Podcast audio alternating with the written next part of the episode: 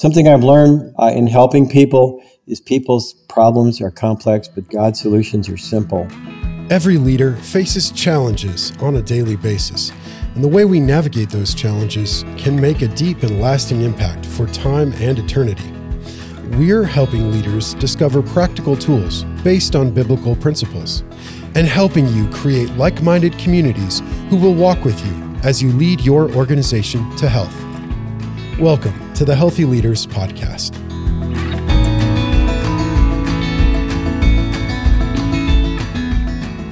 Welcome to the Healthy Leaders Podcast. I'm your host, Peter Hartzell. Very pleased to be with you today. And we are going through a very exciting podcast, problem-solving process. This is very fun stuff.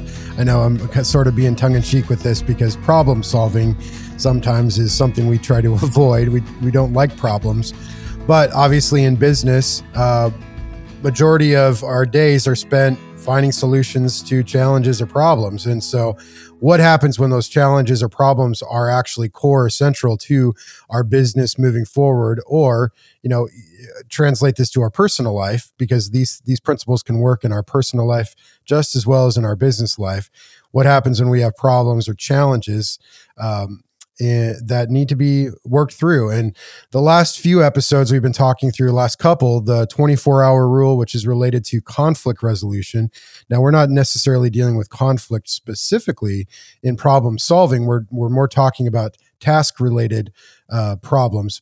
So we've got about 10 or 9 points to get through. So if you're taking notes, I would recommend, in fact, we'll try to put the points down in the show notes so you can look at them, but take notes and think about, as we're talking through these points, think about your situation and how you can apply this to help grow a healthier organization. So let's dive in, Phil. Yeah, so I want to start by quoting Scott Peck in the book, The Road Less Traveled. He said that life is difficult, and when we accept that life is difficult, it becomes less difficult, just simply because we accept it. And then another thing he said was that life is a series of problems, and when you solve those problems the right way, life becomes meaningful. But when you don't, those problems accumulate, and you actually develop psychiatric and emotional problems, relational problems. So again, we're coming back to capturing things. Life is going to bring problems. It's just what it is. And solving those problems in a healthy way. So I have learned over the years a way that works. And I think if you would study what Harvard teaches, what Patrick Lencioni teaches, what Rockefeller teaches, you're going to find that what I'm sharing is very similar. It's just my approach to it. I've been through a lot of classes, and my approach is my approach. And so hopefully it'll work for some of you. It'll come to a language that you can understand. So a lot of it started in 2004 when I was in a wealth management program. And then in 2012, when I joined a CEO peer group, a Christian CEO peer group. And I was maybe the least educated and the least business-wise of all the people in the group. And so I barely could read financials. And so when they would go into this problem-solving process, and it was actually at that time, it was a 5-step process. I'm going to share the process with you, and I'm going to try to share why it works and how it works. And there was a day when they would share their problems, and I would just check out. I'm going, I don't understand business. And then there was a day when I started listening to what they were saying, and I discovered that I actually could help them.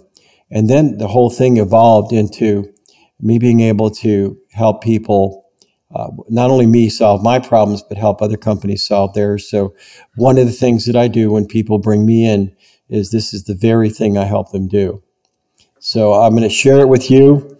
And if you can get it to work on your own, fine. If you need my help, you can call on me. So we're going to start with step one. And step one is you want to try to identify your biggest pain.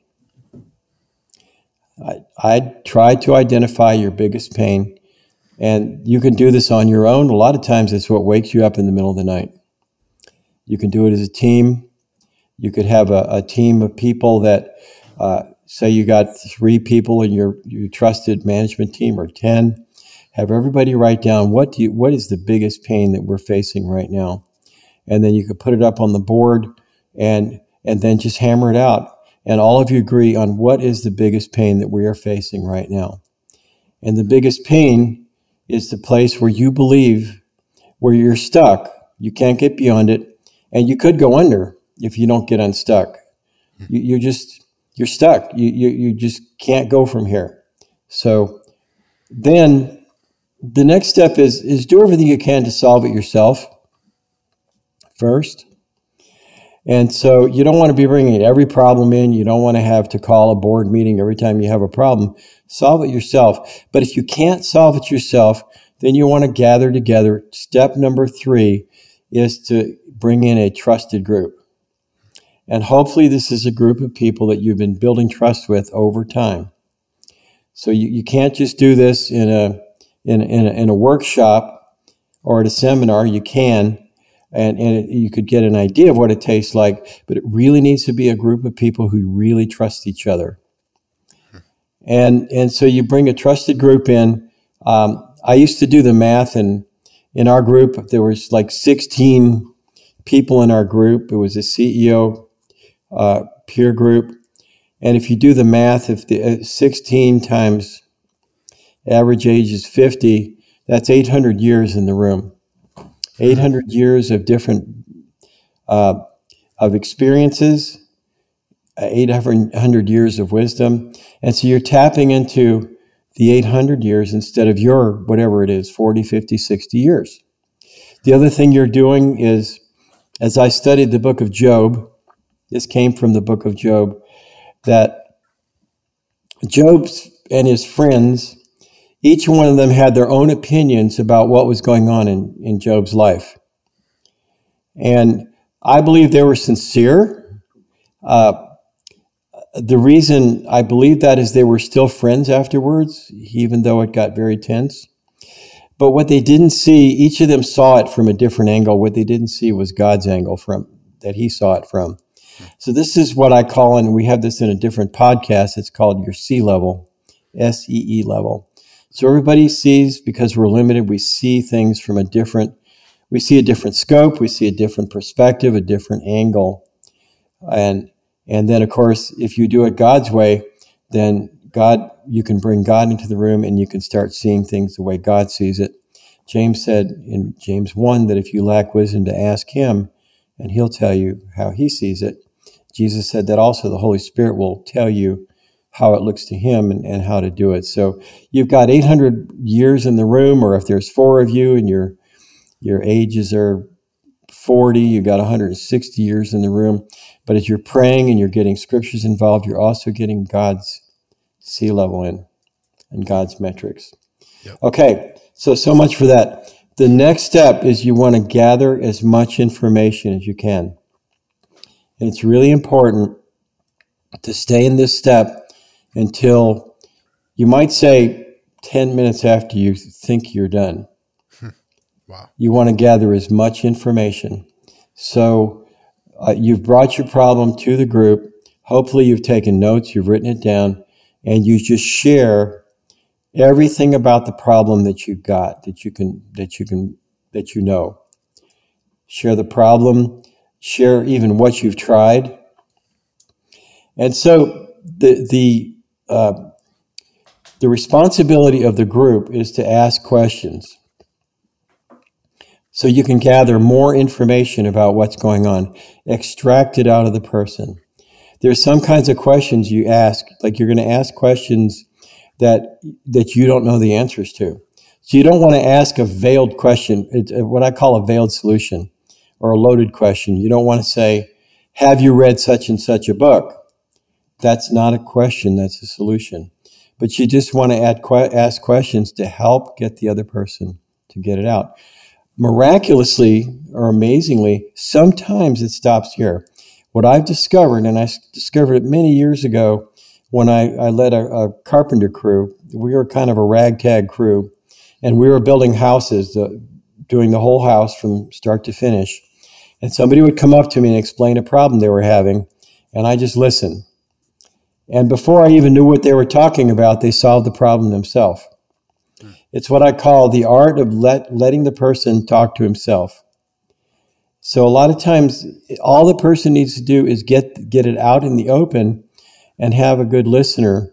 And a lot of times it solves the problem right there. People, what I discovered that is that I didn't have any business education or any formal business education, but by allowing the people to get it out, and once they could get the pain out and get the confusion out, many times they just solved it themselves. Most of the times, leaders are able to solve their own problems once they can get it unclogged and get it out, get it sorted. So sometimes it stopped there, and many times it stops there. So you would say that a lot of times the challenges, or a lot of times when there is a problem that needs to be solved, a lot of times the reason that there's a problem is because there's a lack of information, or you haven't understood the root of the problem well enough. And if you can understand the root of the problem, the solution a lot of times just presents itself, or it works itself out. Not just that, Peter, but there's a lot of emotion involved here, because you are so emotionally involved in your business, in your leadership. You're an owner. And so what it does is it sometimes you just simply get clogged up emotionally. You get emotionally paralyzed because there's too much going on. And when you can get it out and sort it out, my wife used to call it, sometimes a person just needs a burp. Because it gets stuck inside and they need to get it out. And sometimes once they can get it aired out and they burp it out, sometimes they see the solution themselves. Something I've learned in helping people is people's problems are complex, but God's solutions are simple. And so once you can get it out, get the complexity of it out, a lot of times it's a real simple solution. So so a lot of times you don't have to solve it for them. You just need to listen to them and help them get it out. And once they can get calmed down and get rid of their anxiety, then they're going to have their own answers. So sometimes it stops right there just by helping them get it out. Okay, so then the next thing I learned, and this is where you're solving big, complex problems, is to learn to stay in the question. Learn to be, sometimes problems, you don't come up with an answer for a problem. You stay in the tension of the question. The problem will work itself out, because many times problems are complex, and it's a number of solutions rather than one. There's a really good book, and there's a lot of good books out there. I'm going to give you a couple. One's called Change Your Questions, Change Your Life by Marilee Adams. And another one is called A More Beautiful Question. There's a whole series of books by Warren Berger on beautiful questions and how to stay in that place of curiosity. Because when you lose your curiosity, your brain gets stuck. And when you're curious, your brain keeps moving. So it's just having this childlike curiosity, learning to live in a state of humble curiosity, not the kind of curiosity of why am I always a loser, but what else can I do here? What is going on here? And what are some solutions? So just learning to live in that question. Here's a book of beautiful questions, A More Beautiful Question.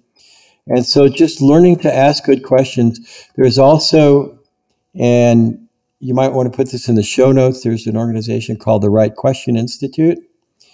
And they teach people, they actually have seminars, and they teach people the different types of questions. Like there's open-ended questions, there's closed-ended questions, there's shifting questions, how to ask the right kind of questions to get the answers. Questions soften up the intensity, the anxiety. In one of the books, there's a doctor who was well known for how he could diagnose problems. And he said he had 21 questions that he asked. So in every he had this system that he created. And in every case that he went into, he just asked some version of the same 21 questions before he made his diagnosis. So that staying in the question, curiosity stage is important to stay in. All right. So then the next step is, again, you don't want to move into solutions yet. What you want to do is look at examples, as many examples as you can, of other people who have solved this problem, either successfully or unsuccessfully. So that's where you want to look at case studies. I've done a bunch of Harvard case studies looking at how companies failed and succeeded. You could study Jim Collins, How the Mighty Fall, Good to Great, Built to Last. Look at all these different business examples or just life examples of how people faced this particular problem or some version of it. You can think of examples inside your life. You could think of examples in business. That's where you do some research. You could type into Google about the problem you're facing and look at how others solved it. And then you could look into the Bible and look at how that was solved or not solved in the Bible. Look at scriptures that address the problem. So you're wanting to gather as much outside information as you can to where you've got a whole, like you might say, a whole table, the whole kitchen table full of possible solutions for the problem. And so the bigger the problem, the more solutions you want to have. So you want to come up with as many solutions as you can. And somebody said, beware of the person who has one solution. Because a lot of times solving complex problems, there is more than one solution. It's a series of solutions, and it's a direction you take rather than just one solution. Sometimes it is. Sometimes it's just, here's the pill you take, or here's the switch you flip. Or here is the screw you turn, and you just do it a quarter turn, and you got it. But many times, business problems are more complex than that. So it takes a series of solutions. So then you look at, once you got that, then you want to start bringing together all these solutions and see how these solutions are applicable to you. Now, what I want to do is go on a little side trail here, because some problems that you go into, you probably realize that this wasn't one big problem. It was many smaller problems. Like, I'm helping somebody right now who is getting bought out. His company's getting bought out, and somebody is buying his company and then hiring him back to work in it. So there are many parts to this, like what's the compensation package? Who's going to do what? Who is going to, when is there an exit strategy? Is there going to be an opportunity for this person to buy this business back later? So you want to break it down into many parts. And it's like back in the early days when we did everything. We butchered our own animals. We did our own repair work, our own carpentry work. I learned how to rebuild an engine. And what you do is you take the entire engine apart, take it all apart, and you just lay it out on the table. And then you go through part by part and take each part of that engine and fix it up, bring it back to specs. If you got to replace something, or if it's good enough as it is, or you got to have it machined down, whatever you got to do, you break it down into parts, and then you work on each individual part. So you have a lot of decisions to make, and when you can break it down into those parts,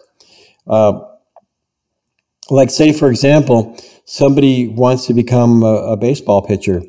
Well, I don't know all the things he needs to learn, but I think he needs to learn diet, exercise, stretching, his pitching stance. There's just a whole list of things, and then you break it down and you get help for each one of those parts. Okay, so then you want to choose the best ones, and then what you do is you want to create a plan. You create a written plan. In business, this is called a one-page plan, and you might be surprised that all of this, even in some of the biggest, most complex problems, can be consolidated down to one or two pages, and that's where you get clarity. I can speak to that from firsthand experience too, because I had a series of problems that I was trying to solve in my business. And you actually came out here to spend a few days with me to work on some content for Healthy Leaders and also to work through this from my organization.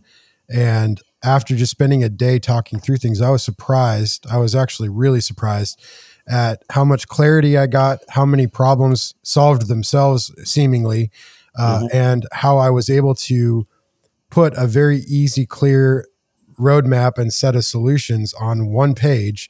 So I can go back to that whenever I feel like it and look at that one page plan and take my temperature for my company and how am I moving forward and am I staying on track? And so that I think is super, super, super valuable. So for you listening, if you don't have a one-page plan for your organization, that is definitely essential. I think you definitely need to get on that quickly. Find somebody who can do that. Mm-hmm. I have an approach I take that works, but there's plenty of people out there doing it. You can look into EOS. You could read the Rockefeller Habits, read Patrick Lencioni's book, The Advantage. It's ideal to find somebody who's already got some experience doing it, who can do it for you. That's the mountain guide idea there too. Find a mountain guide, right? Mm-hmm. We started doing that in 2013, and when I showed that to people, they said, "This is dynamite. This is going to completely change your company. This is going to take you from a mom and pop company to a company that actually is going to be professional and scalable." Because what you've done is you've taken the problem and you've put your best solution on a paper. It's in writing where everybody can see it. You've got it out of your head so everybody can look at it. And now you can start empowering others to take on different components of that problem. So that's why it's important to write a plan. Proverbs 21:5 says, "Good planning and hard work leads to prosperity." And we put so much of the weight and future of our company on Proverbs 21:5.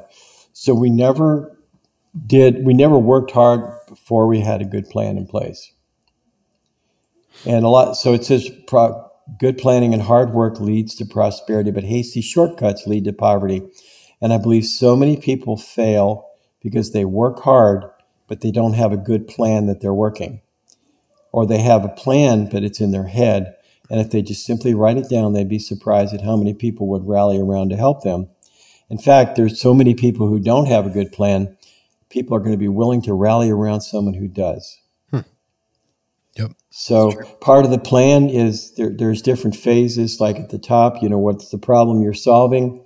How are we going to behave? What are our values here? That we're never going to compromise integrity. We're going to treat people with honor and respect. There's a lot of different, in my organization, in Healthy Leaders, one of my values is that I respect my limitations. So it's like, that's how I'm going to behave as I'm doing this. And so then at the bottom it's what's called the big rocks. And the big rocks are the 3 to 5 things that we have taken our best guess at. If we work at those 3 to 5 things, this is what's going to get this thing moving and solve it. And it works because you got it in writing and you can course correct it constantly, but it's in writing. Like I told one person, you can't get on the same page until you have a page. So we're talking about literally a written page, whether it's on your computer or a printed page. And then the next one is just commit to moving forward. It is really important that you set small goals and timelines. Otherwise, it's going to be very task-driven. Yeah, and I came to a point where I realized I've got so many things that I need answers to. And in talking through all of the problems that I thought I was facing, what I didn't realize was that they were all solved by making a good plan. And I think that that you're right, that verse Proverbs 21:5, good planning, hard work leads to prosperity. And sometimes it's hard to see how the myriad of challenges that we're facing are all connected until you actually have a clear roadmap. And then you can identify, like what I identified was some of the things that I had as challenges were actually challenges because they were things I needed to get rid of. They were, I was trying to do too much, or I was not clear on why I was doing a certain thing. So I thought this was important when I found out after making my plan, actually that's not important. Or more importantly, that actually will work itself out if I shift my focus and put all of my energy into this lane or into this thing, then actually that problem solves itself. Yeah, you don't really know until you actually do it and put it into practice. Right. I've helped large companies. Right now, I'm helping somebody who's setting up an international partnership with a company in another country. Same process. I'm working with a mom and pop deli. I was working with a couple who had a tractor repair business up north, and then they were also raising puppies. And I'm also helping a ministry that's a drug and alcohol rehab ministry. Really, basically the same process. Just how I've just outlined it here. So this will give you some ideas. It'll give you some hope. And let me know if you think I can help you. Mm-hmm. There's plenty of people out there who can. And what my goal would be to work with you and charge you something that's reasonable and affordable. But the objective is to teach you how to do it, because I can't go very far around, and I'm 73 years old. So my goal is to help as many people as I can learn what I know. One of the criteria of working with me is that you're already going in this direction, and I can help you through my past failures and successes to help you get there faster. Yep. That's that's a big part of this. And obviously, if you're listening to the podcast, or if you listen to a few episodes before, then you're obviously curious. You're already to the point where maybe you've already sort of decided that Phil would be able to help you, and you just haven't reached out yet to share your challenge or your struggle or your problem. And so either reaching out to Phil or someone else, maybe you know someone in your community that could help you too. It really doesn't matter who you reach out to. The fact is, doing something, taking some action, is the only way that you're going to be able to move forward. And so, if you feel like you need help, take action, reach out. Yeah. I could, if I can't help you, I could point you to somebody who can. Sure. Yep. So, okay. Well, I think that's good for today. We'll go ahead and put some of those resources in the show notes. So look those things up, and then go to healthy-leaders.org. We'll have some more resources on the website there. Reach out to Phil if you feel like Phil would be able to help you. And keep listening to the podcast, because we're going to keep throwing good, helpful information your way. And I think today this is a really big fulcrum point for a lot of organizations. So getting that one-page plan is going to make a big impact. It turned everything around for us. I think Peter could say that did it for him and the people that I've worked with. Yep. All right. Well, thanks for listening to the podcast today, and we will catch you on the next episode. Take care. Thank you for listening to the Healthy Leaders Podcast as we journey together toward healthy biblical leadership. If you're facing a particular challenge in your organization, please visit healthy-leaders.org. We would love to help you lead your organization to health.